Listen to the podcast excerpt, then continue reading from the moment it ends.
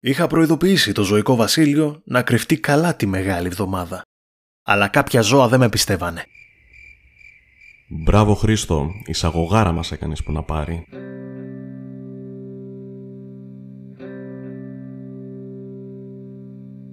Σίγουρα έχετε ακούσει κάποτε για ένα νέο παιδί που έχασε το χέρι του από βεγγαλικά όταν αυτά έσκασαν επάνω του κατά λάθος.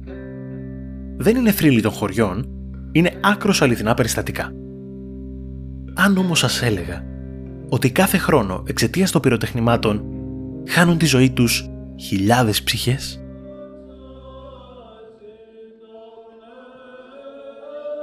Το βράδυ της Μεγάλης Παρασκευής της Ορθοδοξίας, ο επιτάφιος θρήνος τοποθετείται σε ένα ανθοστόλι στο κουβούκλιο και περιφέρεται στις πόλεις και στα χωριά της Ελλάδας με τους πιστούς να τον ακολουθούν για να τιμήσουν την ταφή του Ιησού Χριστού. Αντίστοιχα, τα μεσάνυχτα του Μεγάλου Σαββάτου τιμάται έξω από τους ναούς η Ανάστασή του από τους νεκρούς. Η περιφορά του επιταφείου χαρακτηρίζεται από θλίψη και συστολή. Η Ανάσταση πάλι χαρακτηρίζεται από χαρά και κατάνοιξη. Οι δύο τελετές όμως έχουν ένα απροσδόκητο κοινό. Μία βροχή από πυροτεχνήματα και βεγγαλικά μέχρι στρακαστρούκες και σκορδάκια.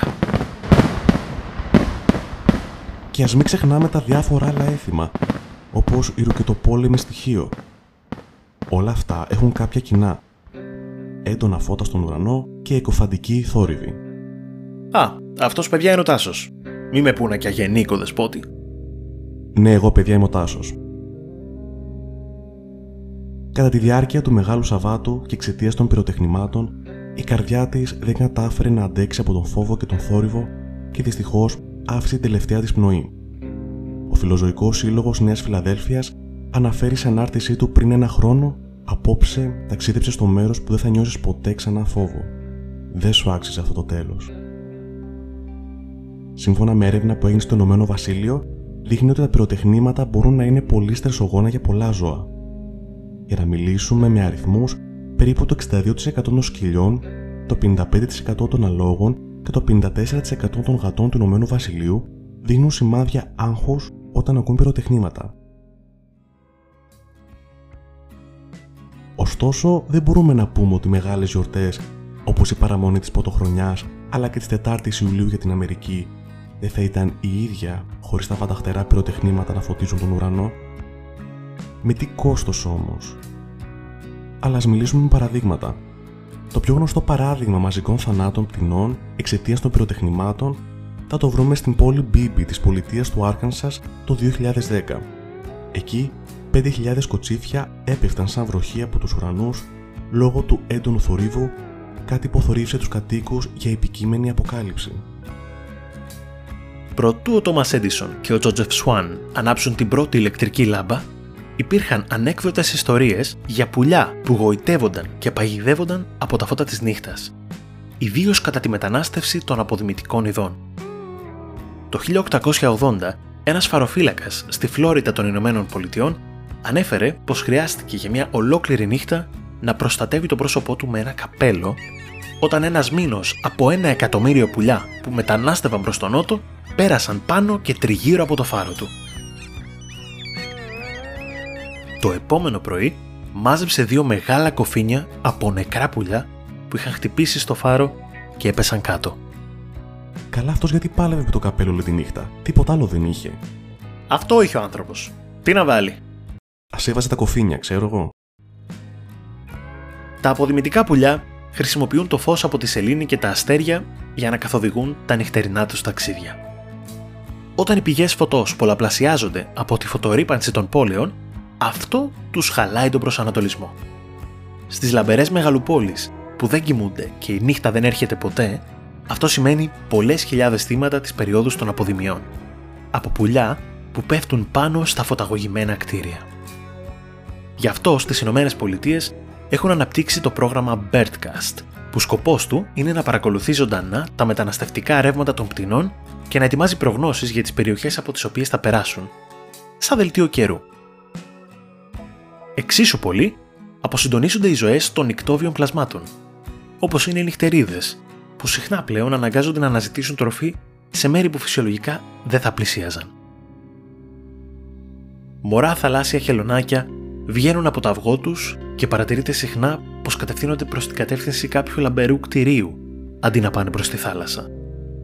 Υπογράφοντας την καταδίκη τους σε μια ούτως ή άλλως ζόρικη διαδρομή προς την επιβίωση. Και τι να κάνουμε, να ζούμε στα σκοτάδια; Προφανώς, το να σβήσουν όλα τα φώτα στον κόσμο, πέρα από αδύνατο, είναι και ανώφελο. Το ζήτημα είναι πώς θα βρούμε λύσεις ώστε ο φωτισμός μας να μην έχει θανατηφόρες συνέπειες για άλλα πλάσματα. Μια πράσινη πόλη δεν σημαίνει πετάμε πέντε πρασινάδες σε ένα πάρκο. Σημαίνει μια πόλη πλούσια σε βιοπικιλότητα, υγιής και ασφαλής. Τόσο για τους ανθρώπους της, όσο και για την άγρια ζωή που μπορεί να φιλοξενεί. Άρα λέω εγώ τώρα μήπως να σταματήσουμε να πετάμε βεγγαλικά και πυροτεχνήματα; Εννοείς να τα απαγορεύσουμε; Α, no problem. Ας τα απαγορεύσουμε. Κοίτα, να σου πω την αλήθεια, δεν ξέρω αν μπορούμε να το απαγορεύσουμε, γιατί χρειάζεται μεγάλη κινητοποίηση από πολύ κόσμο, αλλά μπορούμε να στηριχτούμε στην σωστή ενημέρωση και στο τι μπορούμε να κάνουμε εμείς. Τα πυροτεχνήματα, για όσους δεν ξέρουν, περιέχουν πολλά συστατικά τα οποία προκαλούν θόρυβο, φως, καπνό και αιωρούμενα σωματίδια. Σε περίπτωση που κάποιος ζώο έχει καταπιεί κάποιο από αυτά τα σωματίδια, τότε πρέπει να δράσουμε άμεσα. Το γάλα ή το νερό μπορεί να βοηθήσει στο να αραιωθούν οι διαβρωτικοί παράγοντες. Σε περίπτωση όμως που έχουν καταποθεί μεγάλες ποσότητες, θα χρειαστεί να γίνει πλήση στο μάχο, οπότε η επικινδυνότητα αυξάνεται. Από εκεί και πέρα, μια άλλη προληπτική λύση είναι να εκπαιδεύσουμε τα σκυλιά έτσι ώστε να έχουν μια κάποια αντοχή στους δυνατού θορύβους. Πώς δηλαδή, να τους φωνάζουμε good boy πιο δυνατά; Όχι Χρήστο, αυτό θα γίνει σταδιακά. Για αρχή, μπορούμε να εκθέσουμε τα σκυλιά σε θορύβους πυροτεχνημάτων από το κινητό μας σε χαμηλή ένταση και σιγά σιγά να την αυξήσουμε μέχρι το σημείο που δεν προκαλεί άγχος στα κατοικίδια μας. Αν σας αρέσουν τα αξεσουάρ, μπορείτε να βρείτε και κάτι ωραία ακουστικά για σκύλους που καλύπτουν τα αυτιά τους και μειώνουν ένα μεγάλο ποσοστό της έντασης των εξωτερικών θορύβων. Να δω κουτάβι με headphones και τι στον κόσμο.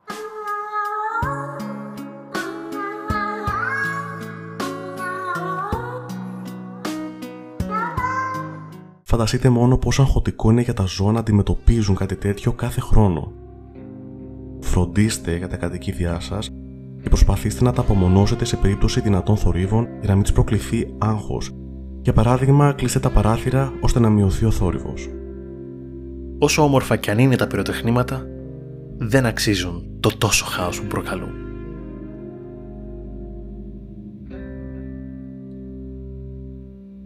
Ευχαριστώ πολύ τον Τάσο Νικολόπουλο που ήταν μαζί μου σε αυτό το επεισόδιο. Μπορείτε να βρείτε το δικό του podcast που λέγεται SciTales, να το ακούσετε σε όλες τις πλατφόρμες που υπάρχουν podcast.